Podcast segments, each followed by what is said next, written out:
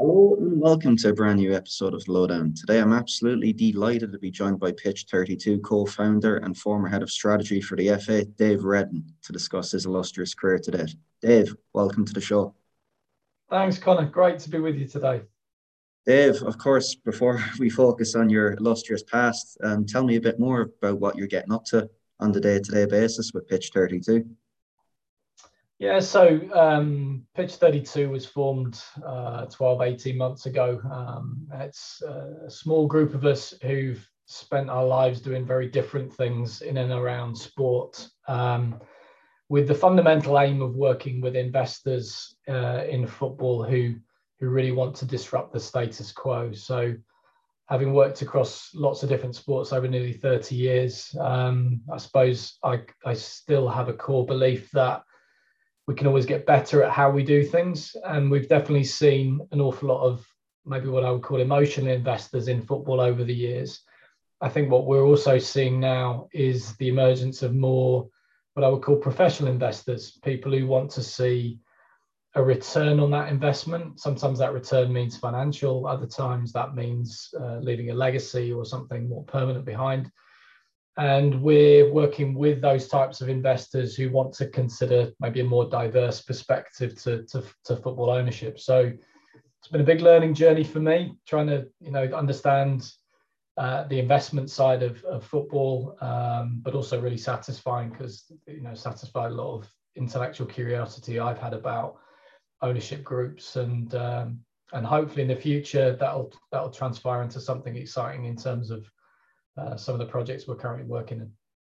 And speaking of the status quo, as we discussed off camera, Dave, I mean, it's certainly been changed in the last, well, past 12 to 18 months, really, and news with recent takeovers, which we'll touch upon later on mm. in the hmm. pod. But um, just out of curiosity, I mean, how did a young Dave Reddin come into football? What was perhaps your earliest football memory? Well, I, I played football from, crikey, as far back as I can remember. So, um, my mum still lives in the house I was I was um, brought up in, and opposite that little three bedroom detached was a school field, which was about 15 yards from our front door. So I started playing football there in the field with with my mates, and football was always the game. I played at school. I played for the county. I, um, you know, I went on and played um, at university for British universities and all that sort of thing. And then I had one of those classic journeyman semi-pro careers from bit of conference and then sort of fell down the ladder. So I've always been a football lover. I'm crikey, I'm 52 now, so I'm one of those old gits who can remember the I don't know the Wednesday nights watching Liverpool playing Borussia Mönchengladbach back in the 70s when there was nothing else on the telly and the whole world seemed like they were watching the match, and then you'd go out afterwards and replay it with your mates in the field. So like like lots of kids, I dreamed of being a, a player, and uh, like many kids as well, at some point, the brutal reality is that you, you're never going to make it. And I was, I was, I guess, lucky enough to have the opportunity to go and follow some sort of parallel paths that eventually led me back to to working in football. And just judging by the decor behind you on the video screen, you know, you've not, it's not only been football, which has been a huge part of your life. I mean, you've had some wonderful experiences, most notably with British and Irish Lions, being part of Clive Woodward's 2003 World Cup win with England Rugby and Team GB with the Olympics. I hope I'm not forgetting anything there.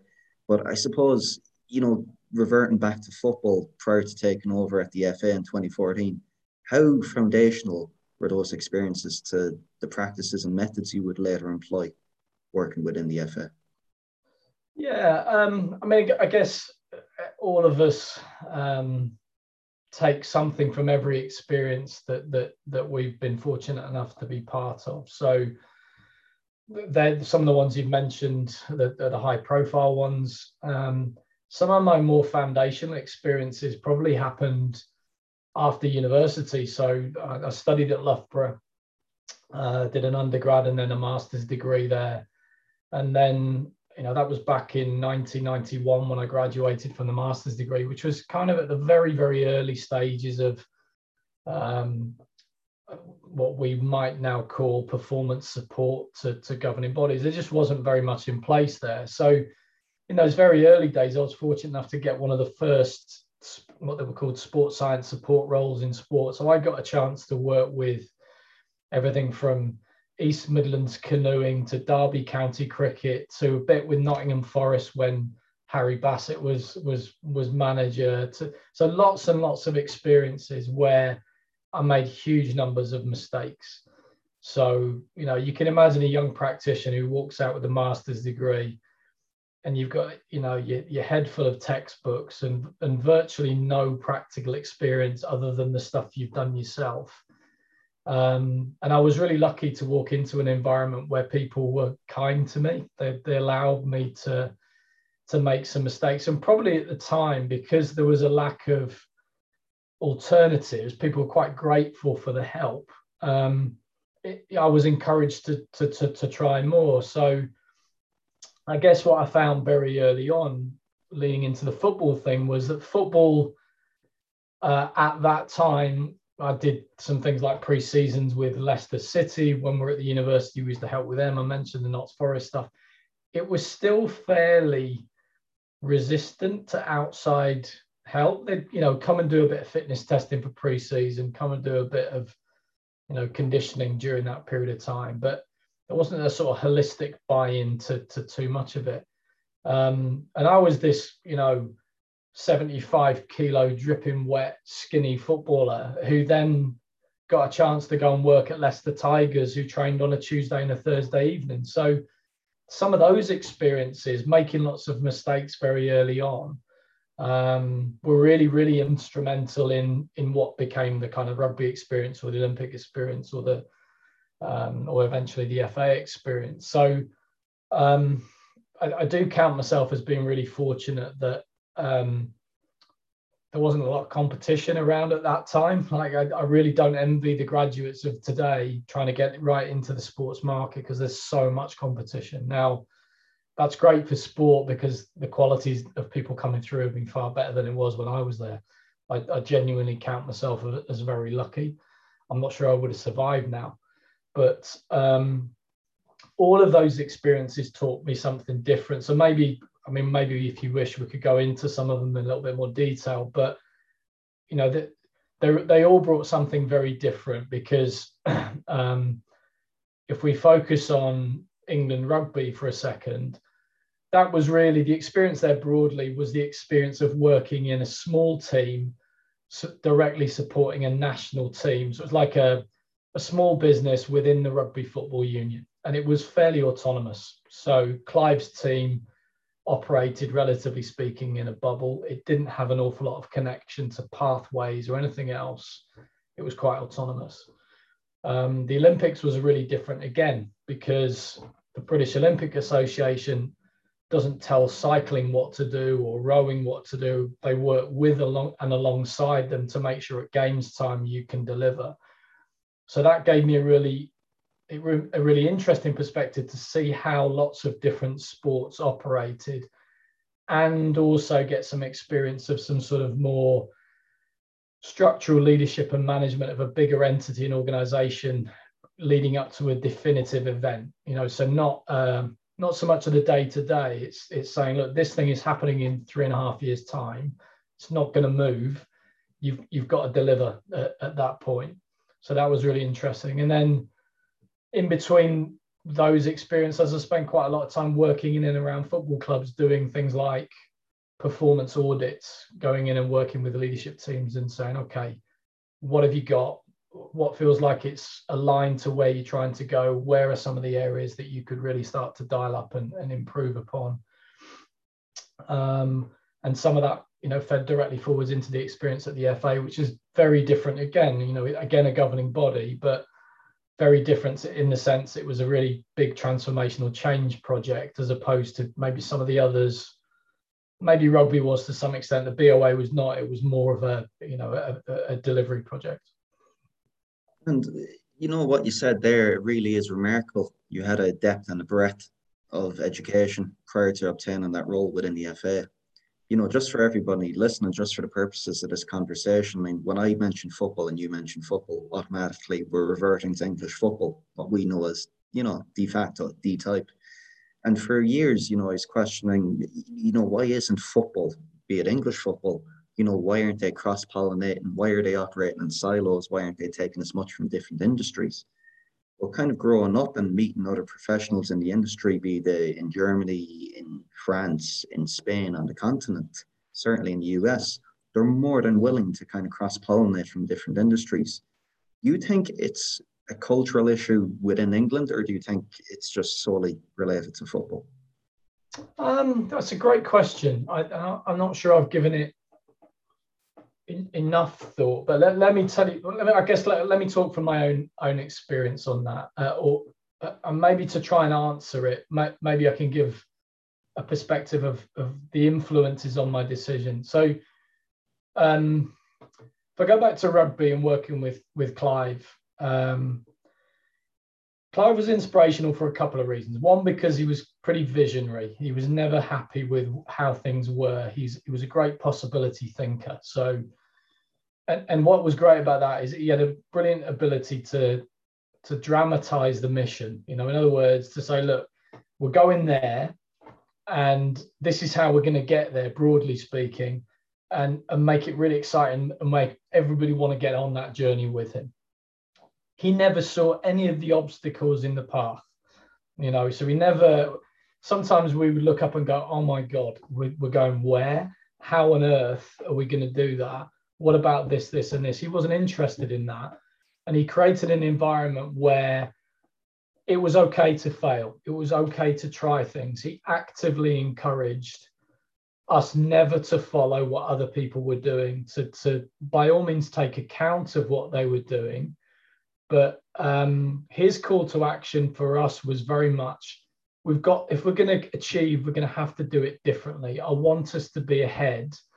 And the way to be ahead is by thinking beyond where others are at the moment. So, you know, in that era, this kind of conceptual idea of thinking vertically and horizontally. So, vertically being what are all the things that we all have to do coach, travel, condition, etc. Every rugby team, football teams doing that.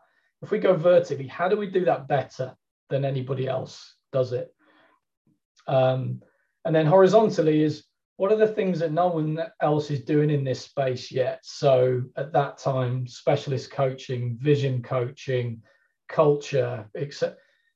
That that would be an example of you know horizontal thinking. How do we plug something in here that maybe adds value that helps to take us forward? So that was quite a um, influencing environment for me to, to, to be into. And it was an incredibly exciting one because the freedom that gives you when you've got a leader who says, look, come on, just let, let's really throw the kitchen sink at this. How can we really think differently was, was powerful. And I guess I, am reluctant to speak about football in general, English football in general, because there are pockets of real excellence and people genuinely trying to think differently. I, caught up with Rasmus Ankersen for an hour yesterday. He's he's one of those guys, right? He's prepared to to really think differently, and we, we had some real commonality of thought on a number of areas. But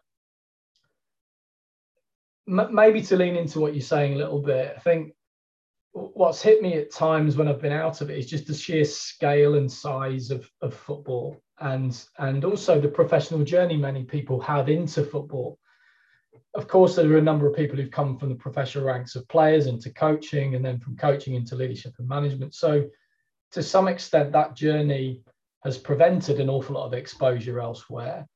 You don't have to go back too many years to see that there were an awful lot of educators who would have come into that space who would have brought their educational experience in it. But but maybe as the game has been professional longer than most, the the, the journeys people have taken have become a little bit more homogenous, perhaps. Um, so there's that aspect to it. But I think what you also have to say is that there is a mindset thing there. I mean, in, if those are the journeys everybody's taking, then they tend to be the journeys that most people think are the journeys you need to take to be successful. Now there are exceptions to that. I mean, take someone like you know Martin Pert at, at Man United, you know, a, a, good friend of mine as well. I knew Martin when he was a young kind of fitness coach at Watford in Aidy Boothroyd's era. You know, Martin's a great example of someone who's actively gone out to seek different experiences inside and outside football to, to really try and try and round himself out. But I I still think it's relatively unusual. And, and maybe the where those two thoughts come together is is back to Clive. You know, my mindset is very much if we're trying to win or achieve something which represents winning for the club that we're involved in. So for your, you know, winning for you guys in Dubai will look different from winning in Man United or winning at Brentford. But once you understand what winning is, there is no, you know, off the shelf recipe for that that that, that, in my opinion, that works for everybody. There is a unique recipe of factors or recipes of factors. There is no one solution that you can knit together to produce that outcome. And I guess what I see, not in every case, but I see more often than not, is a relatively homogenous approach to that. So, so if you said, and, and maybe to give this as an example, um, if I ask the question to, let's say we have five Premier League coaching teams in, in the room together, and I say, right, if we just think about coaching, tell me how your team, Chelsea, has a competitive coaching advantage over Everton. What are the things that you do differently or better that give you a competitive advantage over this coaching team over here, which after all you're competing against. So forget about the players you've got, the talent you've bought. At some level, coaching is having an impact. What is it about how you're coaching that creates a competitive advantage? Now, I don't know those guys and I don't know how they would answer that question. But having worked with, with others in that space, often they're a bit perplexed by the question.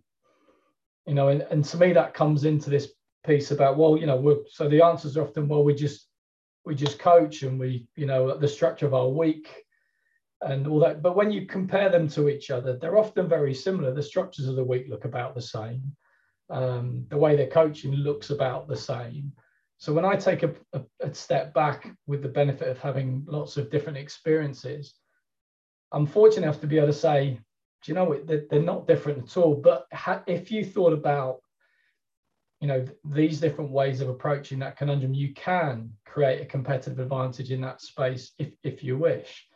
Now there are examples of clubs who've done that and continue to do that. And you know maybe if, if you look at Jurgen Klopp's entry into Liverpool at the, at the start the appearance that, that had from the outside word was that he was pretty innovative around the way he was thinking about that and then others caught up with that but I suppose what I don't see an enormous amount of, or at least publicly hear about, is, is this sort of constant innovation about some of these maybe more basic areas or fund, not basic, but fundamental areas like coaching.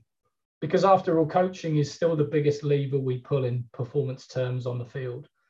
And so if you only think about coaching through the lens of football and you only reference football coaching, even if it's the best football coaching in the world, I think you miss a massive opportunity of looking at coaching more broadly and go, well, look, coaching is just about learning. It's it's really about how do we optimize the, the, the development and understanding of players to, in order to perform on the highest stage.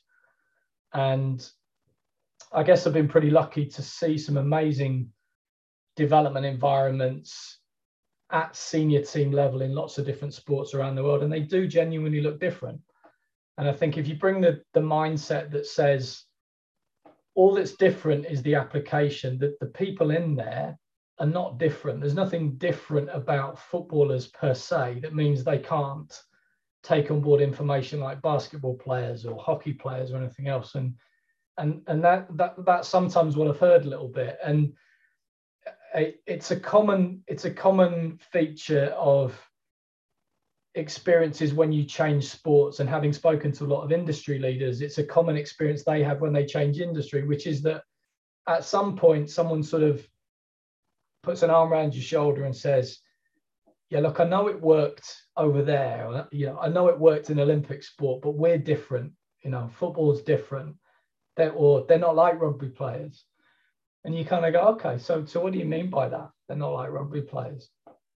Well, you know, rugby players are all really smart and they all went to university and they all like getting in front of the group and and speaking up and, and you kind of go, well, number one, how do you know that? Because you've never have you have you ever worked in it? So do you, do you know that as a fact, or is that your impression?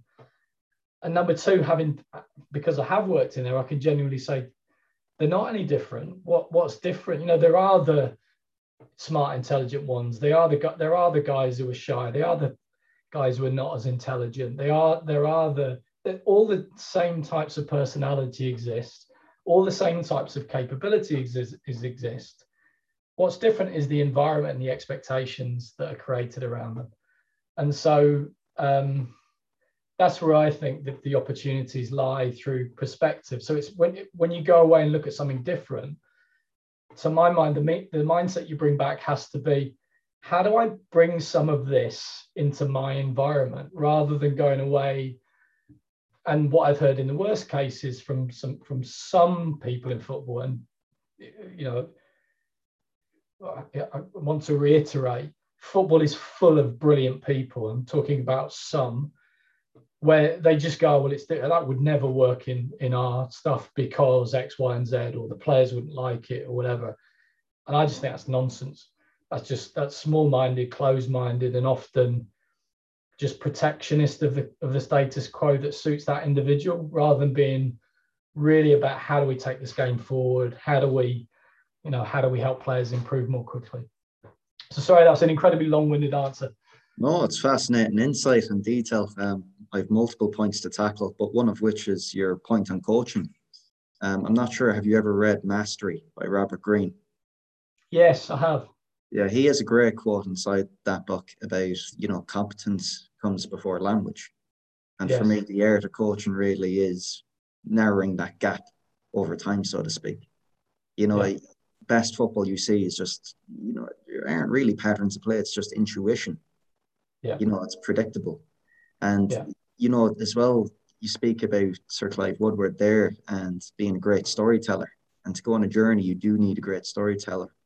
And recently enough, back in June, as of June, you spoke about, you reflected upon your initial time with the FA when you joined um, in alignment with the Brazil 2014 World Cup.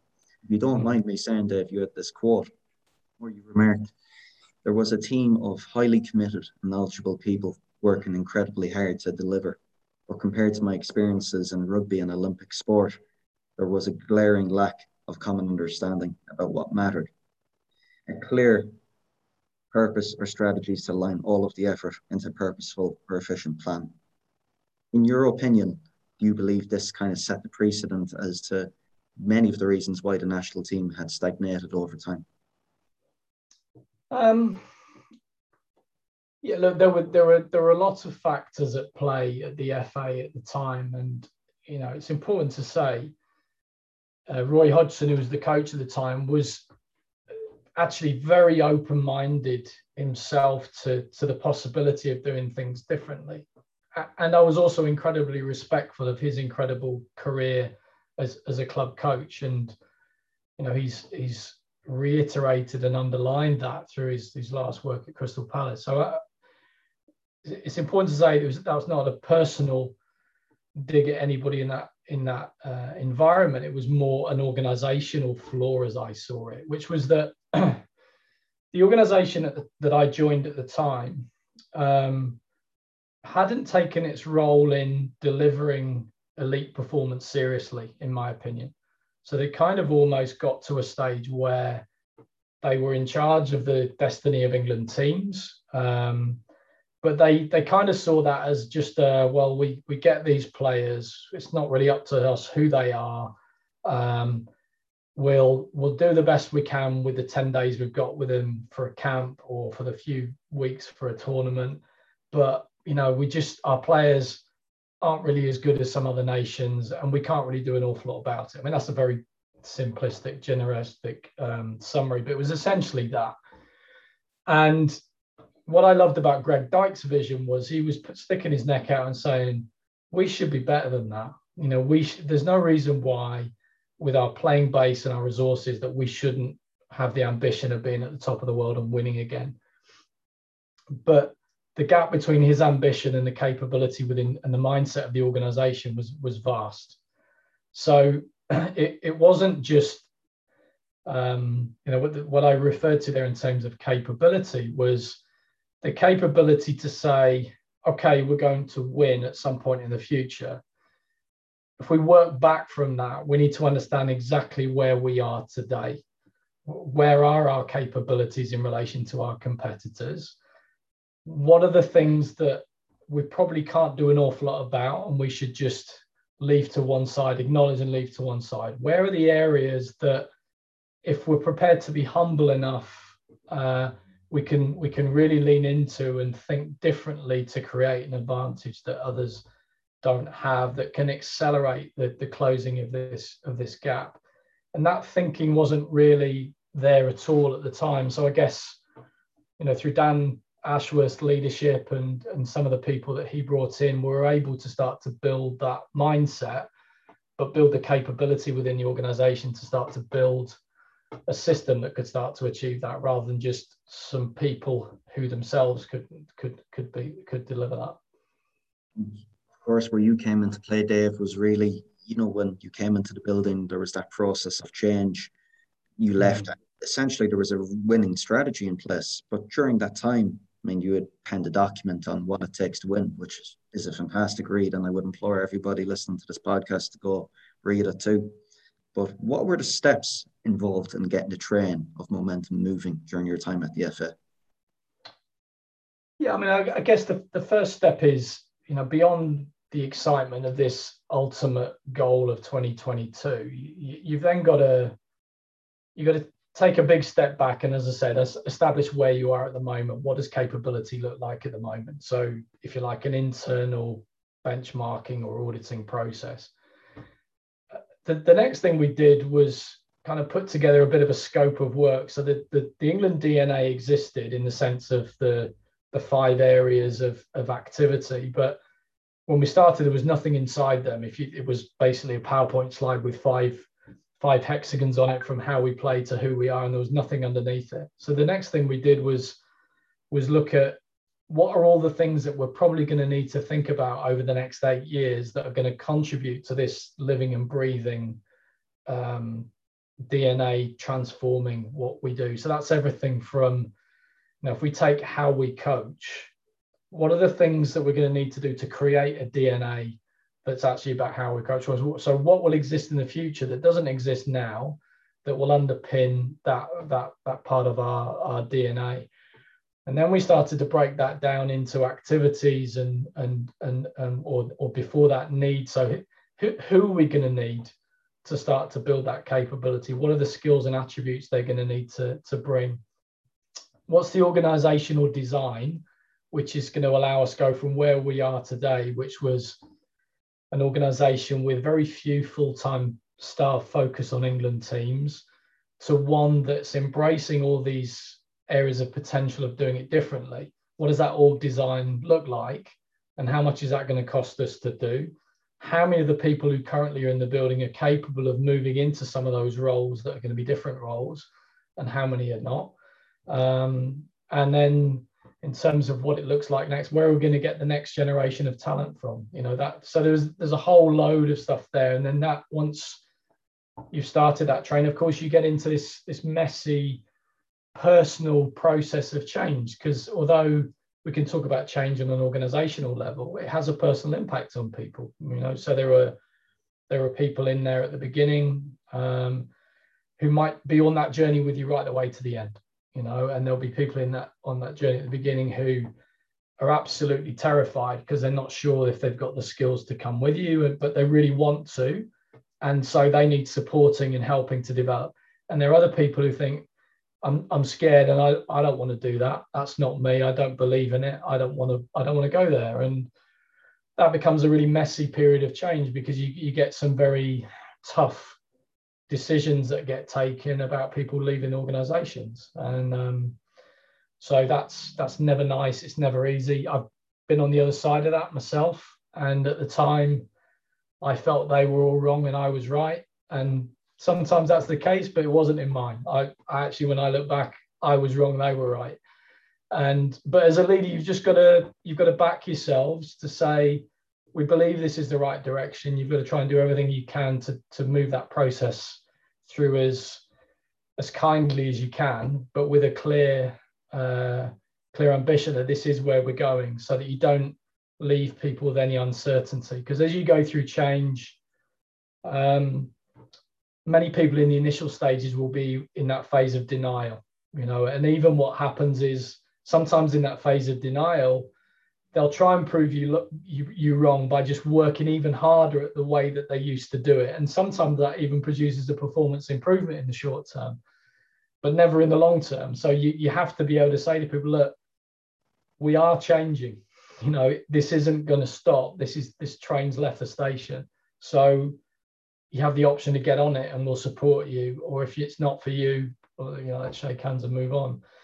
And then after you get through that piece, you can really start to once you get some capability there, then you can really start to get down to the nitty gritty of, of doing it and producing stuff. So whether that's the coaching model and, and Matt Crocker's brilliant work about how are we going to coach? What's our philosophy of coaching? How are we going to develop people to execute that? Through to what capability do we need to build in our support teams to, to really create a competitive advantage around analysis or data? Or how can we build a cultural framework and how can we build the capability in our people to execute that such that this amazing history of English football can begin to mean something to a current generation, such that maybe it starts to approach the level of passion that we see from other nations that maybe we hadn't seen from England. You know, so all of those sort of things end up being projects and activities that you need to gravitate around. And of course, they can't all happen at the same time. You can't just go from nothing to right, we now got a hundred things that we're all charging at. You have to be able to say, right, over this eight-year period, in what order do we need to do these things? And have we got enough capability to do these things in the right order? So then you have to start prioritizing. And I guess where it tips into the what it takes to win stuff is along that journey, you've got to be really clear, in my opinion, about what matters most. So, you know, for, for us, there was no point at the beginning worrying about the fact that Germany or France had far more players playing A grade football than England did, because it was kind of out of our control. Um, so, but what we could do something about was the fact that we didn't even have a scouting system in place. There was there was at the start there was nobody scouting England players other than a very small group of, of full-time coaches who also had other jobs in other parts of the FA. So you, you know the stuff like that was just a glaring gap. So okay, well let, let let's fix that to start with. That's an obvious one. Um, but then as you move forward, you start to get into maybe some more um, interesting discussions about what it takes to win. So let's say team operations, how the team travels, where it stays, all those kind of things. They, those things were pretty good in many respects at the FA. If you'd have thrown a load more resource into that, would that have made the team 100% better? Well, not, not in my opinion, because that was already pretty good. Doesn't mean it's not important, just means it's about where it needs to be. Meanwhile, over here, coaching, support, culture, all this, these are nowhere near where they need to be if we're going to win. So, trying to create a collective understanding for everybody that just because we're not investing more into that area doesn't mean it's not important. It's really important. And it doesn't mean that you shouldn't continue to try and be innovative and move things forward, but just be aware of where it fits into the the, the pantheon of all these other things that we need to do and trying to get people to understand that from their own perspective i think is a really important part of cohesiveness in a team you know i think what happens a lot in sport is we have this implicit understanding that what the coach says is is goes. So therefore coaching is the most important thing. Whereas maybe we should ask ourselves the question is the coach the best person to make that decision about all of this stuff? And maybe that's what we did differently at the FA was you know the coach is not king all of the time. You have to look at the, the skills the coach has what are the skills they need to have to deliver and, and often it might not be in their skill set to make really good rational decisions about how do we decide the composition of all of these other components. So um, you know there, there were there's, there's an awful lot in that answer. There's an awful lot more i could go into into specific detail but i, I think cohesiveness in a team comes from everyone being aligned behind a vision, everyone really understanding what is going to deliver that vision, and then everyone understanding what their role is within that. And I mean that explicitly, not just implicitly. You know, I think it's important people really hear it and hear it consistently so they can they can they can get aligned to it and of course when you're leading that cultural change you need followers and what i'm most interested about perhaps dave to explore is that of getting buy-in because it's very much it's a delicate balance i mean you spoke about the results equation before being performance multiplied by connection on the other hand of the seesaw we see you know in the what it takes to win document with mike ford you explain winning as being ruthlessly, ruthlessly pragmatic about action. Mm. How did you manage that delicate balance over time? What were the conversations that were had? Yeah, look, I think um, probably at times clumsily, if I'm, if I'm perfectly honest. You know, I, I suppose I'm I'm a fairly action orientated guy. So what I've learned over the years is that um, when you have an action bias, what you can often go to very quickly is just getting stuff done. And um, you know, the quote that I love that reflects that most is, you know, kind of if you want to go fast, go alone. If you want to go far, go together, right? And but if you're action orientated, yeah, okay, I want to go far, but God, this is taking ages because I've got have all these flaming conversations with everybody. Like, if, if only they just do what I told them to do, we'd get there a lot quicker. Well, that that's clumsy, right? It, it, it really underestimates the value of, of individual people's understanding of where you're trying to go. So, look, I, am sure people who left the organization early would say, oh, well, you didn't ever take the time or you didn't understand.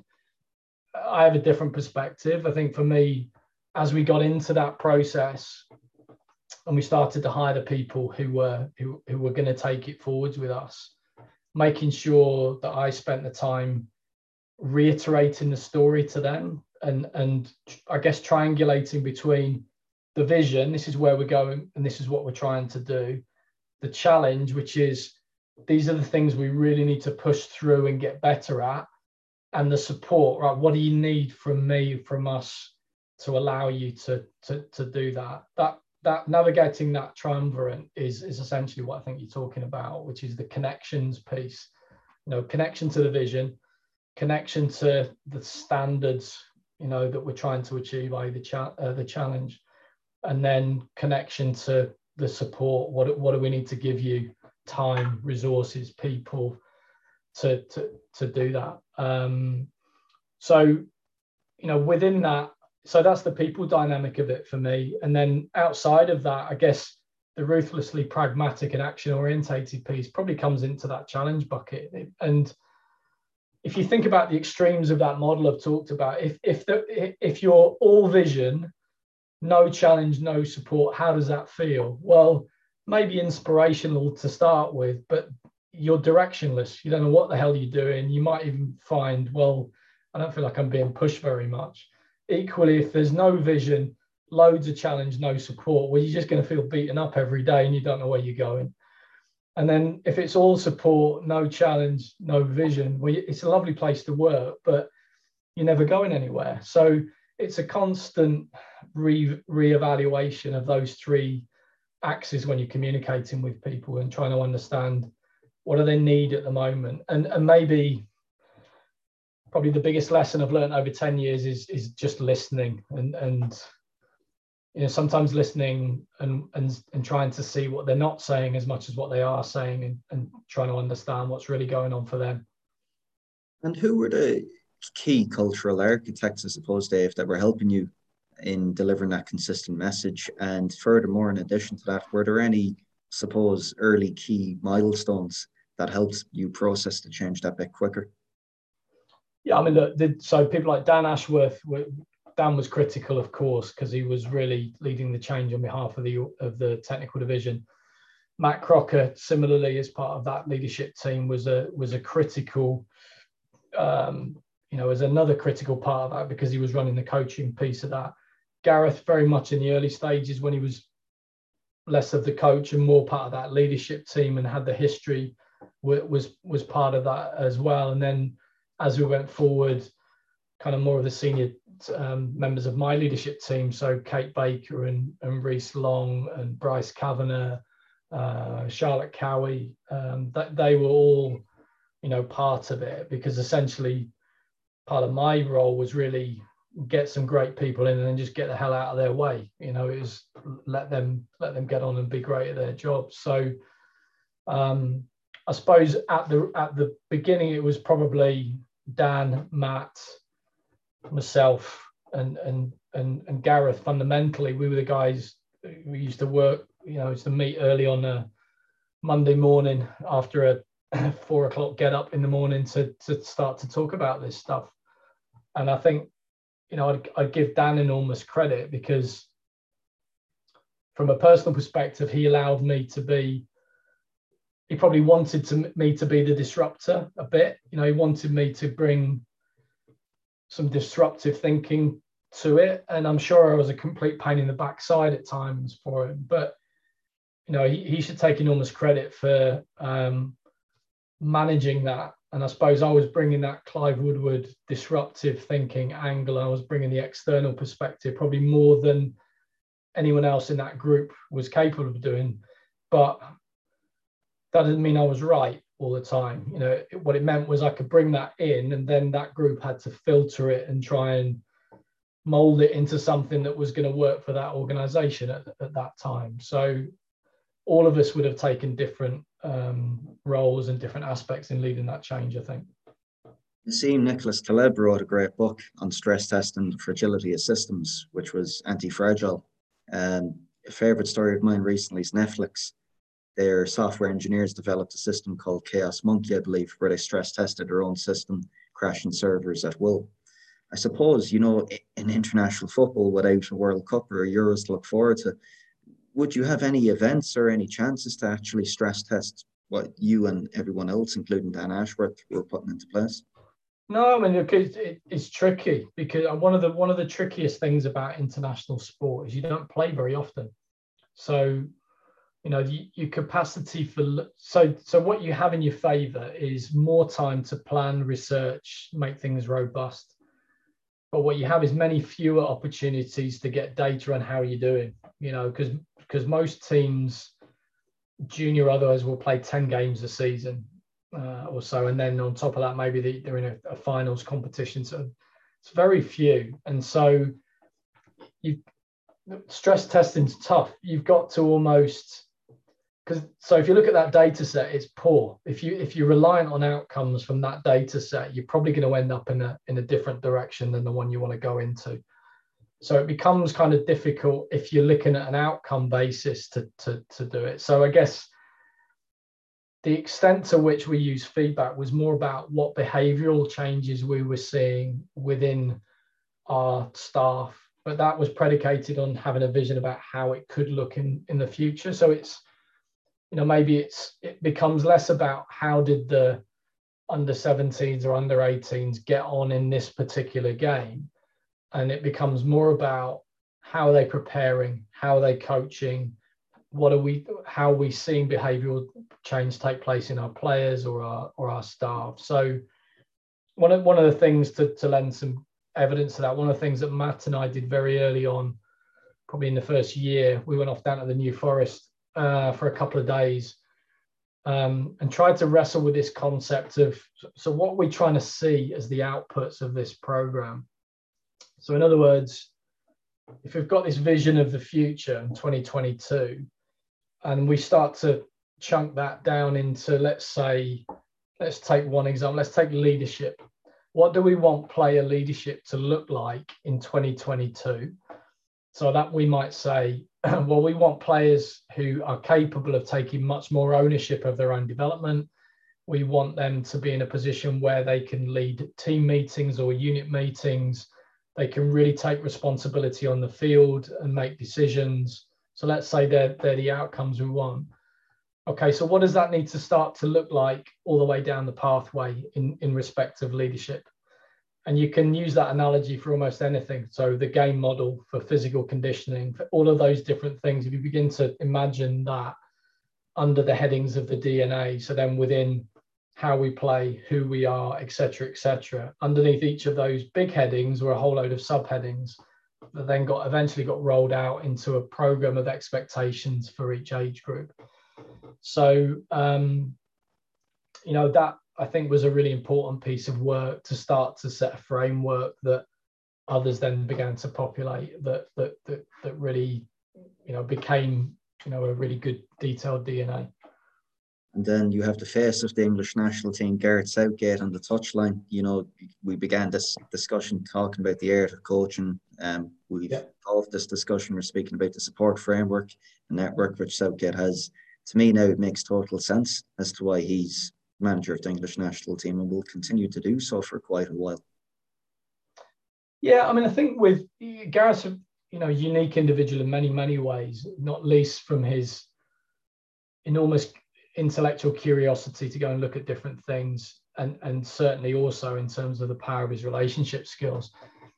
I think the other thing to to say with him is that, or, or not necessarily about him, but I used to use this phrase an awful lot. International is different, right? So uh, I use that in two different ways. If we talk about international is different, that talks about the fact that the schedule, the time together, the intermittent nature is very different from club football. So in one sense, why would we do what clubs do when what we're actually facing is really different? You know, we're together 24 hours a day for 10 days at a time, and then for maybe six or seven weeks in a World Cup.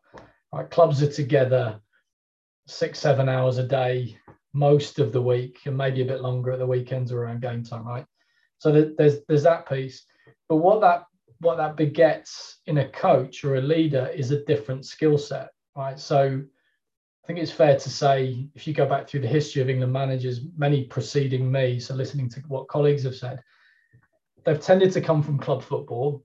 And for many of them, there's this kind of moment where they get a bit shocked by bloody hell, this isn't like club football. And you kind of, well, no, it's not, is it? Right. So, so Gareth understood that because he's been through that journey. He's been he's been a club manager, but he's been with the FA in different roles for a long period of time. So he intuitively and experientially gets that it is different. And I do think that's a really, really important thing. And that the, that understanding coupled with his skill set, and I hope some of the work that was done to build capability and approach in the organization has created a set of circumstances for him. And I, and I really hope he goes on for a long period of time. But it does beg the question of okay, so who's who's next? And my personal view is, um, unless you bring someone with a really clear mindset about how different international is, and they've either experienced it or they're very well prepared for it coming in, then you're going to probably see a period when they underperform because they're just they won't get it. And then some of the things that they've used successfully in a club environment, they'll find won't work internationally. So, you know, your ability to get players connected, switched on, understanding is much more limited in an international frame. Your your need for storytelling and inspiration is probably heightened. You know, your your need to be able to lean into um, a quick empathy for how players will be when they arrive is really important. Your capacity to be agile about how learning needs to happen needs to be more refined because if you just think learning is going to happen on the field in an international week, you're going to be sorely disappointed because there just aren't that many training sessions. And if that's the only tool in your box, in my view, you're going to fail because um, you know, you probably between arriving on a Sunday and maybe playing on a Wednesday and a Thursday, you might get one decent training session. And if if you're thinking that's the thing that's going to make the difference, uh, yeah. you're on the back foot straight away. But if you think about it from the perspective of what are all the multitude of different ways learning can happen in this period of time, you know, then you're onto something. But you need to have experienced that. And then oftentimes club club management doesn't necessarily prepare you for that because they're not circumstances that you've had to to worry too much about perhaps. Yeah forget marginal gains it seems like. Getting back to basics. But i know um yeah i know you begun that point by saying international football is different. But just curious to touch upon one institution that's about to undergo significant operational and organizational change with of course is newcastle united I mean, mm. from your own experience working within the FA and several other institutions, have you any advice for the new owners, or do you think it's drastically different from what you've experienced before? No, I, I, I, I, I couldn't advise them directly. All I can talk about is what I see as the, the key principles when you're trying to create success. So for me, it very much starts with a very clear vision of where you, why you exist and where you're trying to go. And I think in a club environment, that's uh, maybe particularly with a club like Newcastle, it's important because you're dealing with an incredible supporter base who are incredibly passionate about where they think that club should be. And so the, the, the tricky thing there is if you if you move towards what they really would like to hear, which is probably we're going to be Champions League finalists or champions, we're going to win the Premier League, then you're in danger of creating a bar for yourself, which is incredibly difficult to manage. So I think giving yourself some runway to say, yes, the ambition is to be there, and it might take us 10 years to get there or whatever. You know, a bit like our experience at the FA. If Greg Dyke had come out and uh, he'd come out in 2018 and said, we're going to win the World Cup two years later or whatever, I think everyone would have uh, sorry, if, if you're going to say in 2018, so we're going to win the World Cup in 20, 2022, I don't think I'd have ever joined because I just thought you, you're mad, no chance. It's, no, it's never happening. So I think you've got to give yourself the runway to, to go forwards. And then I think you've got to, again, this is not specific in Newcastle, this is any organization I would work with. It, it's, it's spending the time to understand what you've got, what's unique about it, what are what are those unique factors that are really in your favor that are things that nobody else can can do or nobody else has whether that's a fan base or a city or a training ground or whatever it is? And and then between those things start to think about how you with your resources can gain competitive advantage uh, against your competitors in pursuit of this goal. So that's the process of designing a strategy and a plan which is going to execute this.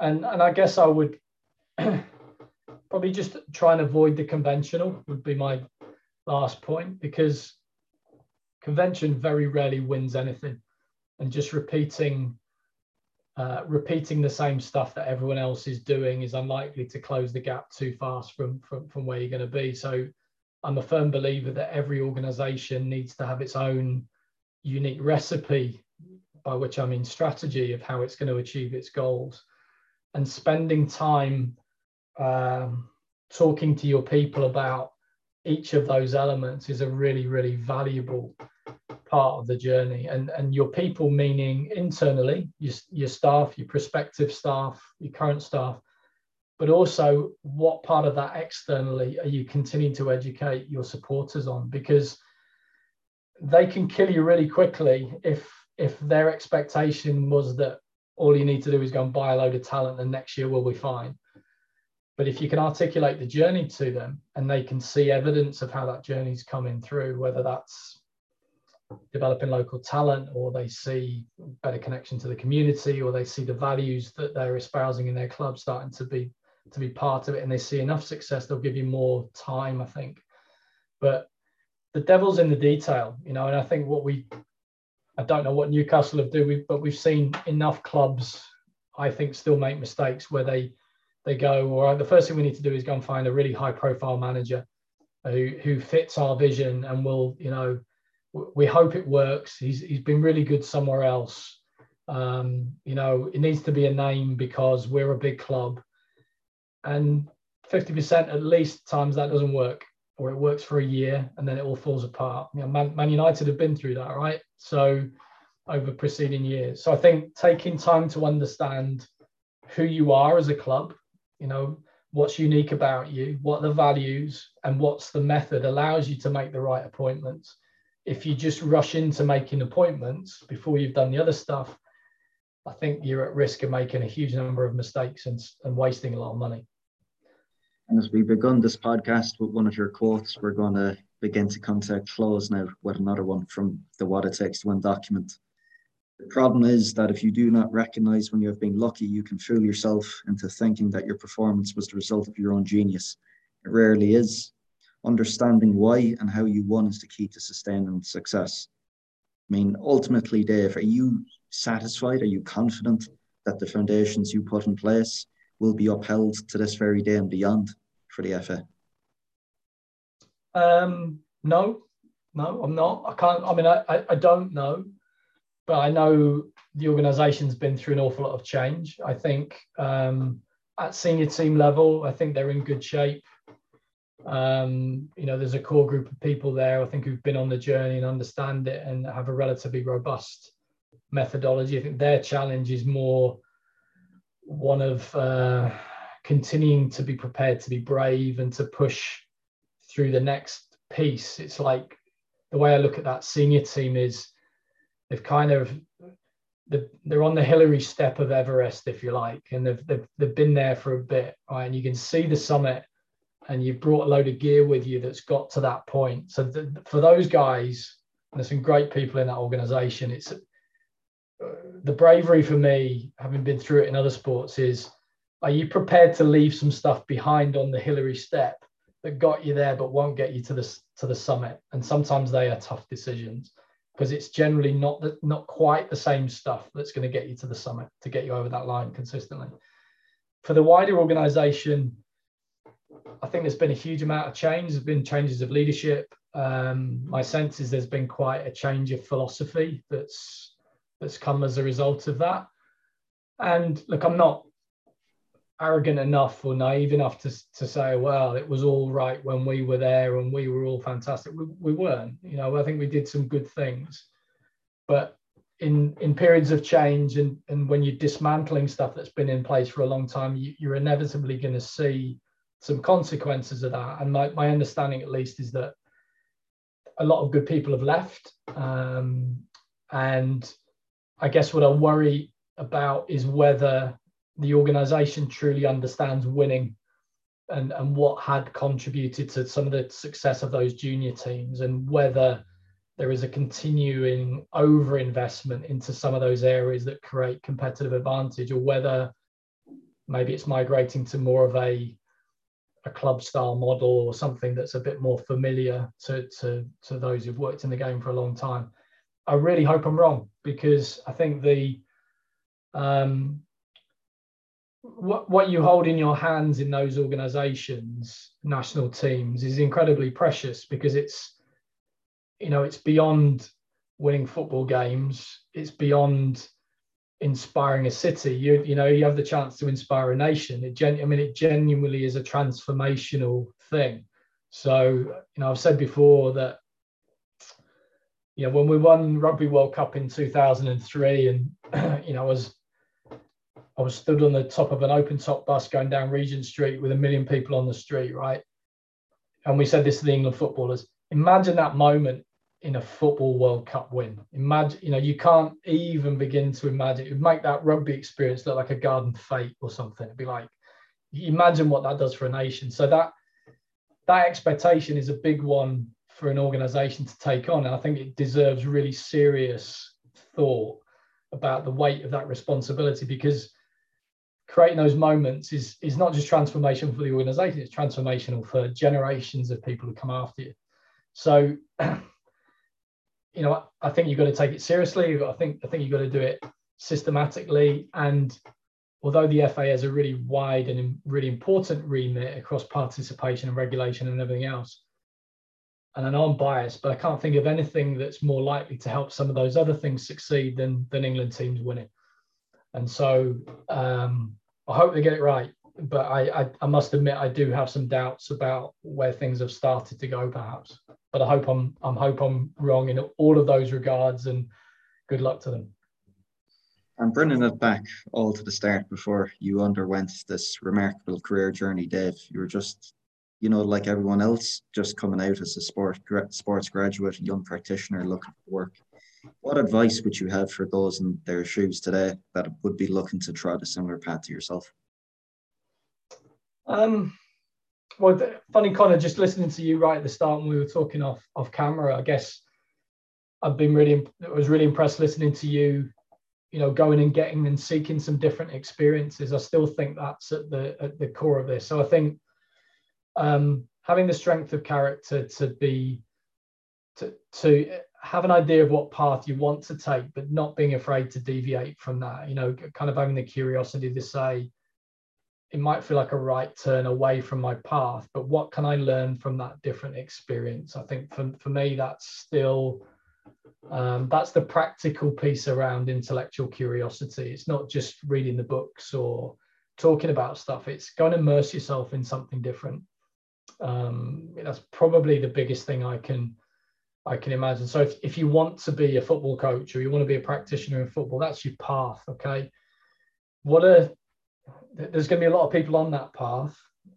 You, there'll be certain things that are directly on that path that you'll need to do, but maybe my advice would be don't don't be afraid to walk off that path for a year or two or longer in order to come back to it. You know, and and uh, don't just no, I, I suppose the point about immersion is important to me. What I've what I found myself is there's a big difference between, if you like, what I'd call the the day tripper. You know, somebody you go and or go and see a sport for a day or go. There's a big difference between going on a day trip to going to live in somewhere for a year. So if sports are like countries, if I've lived in the country of football all my life, and I've read some books about the country of rugby, and that, that's great, right? But if I was to take a secondment from my country and go and live in the country of rugby or cricket or basketball for a year, and then came back to my home country, how much better would I be? Like, you know, your journey in traveling has given you some really different experiences. I think my advice would be don't be afraid of those things. Really, really leans because you never know where those things are gonna gonna lead you. And um, I probably think the second thing would be um, something I personally regret not having done more would be to, to, to, kind of document your journey, document what you believe in and why you believe in it. So almost like a journal as you go through your career. Um, because those experiences are going to lead to a whole load of thoughts that come into your mind which often get forgotten. So how, how do you bring that mass of experiences and knowledge into something purposeful that, that describes what you believe in and why you believe in it? So write yourself a book as you're going through your journey. You know, the book of your philosophy, what you believe in and why you believe in it. And then every one of those experiences adds content to the chapters or may even add a chapter to your book that helps you do that. So yeah, that's, that's, that's some wonderful advice to close. Um, it's been absolute inspiration listening to or speaking with you over the last hour. Definitely need a nap now after this to disseminate I know we have that effect on people. but um, no, I know you're incredibly busy. So thanks once again for coming on. No problem, Connor. Really great speaking to you.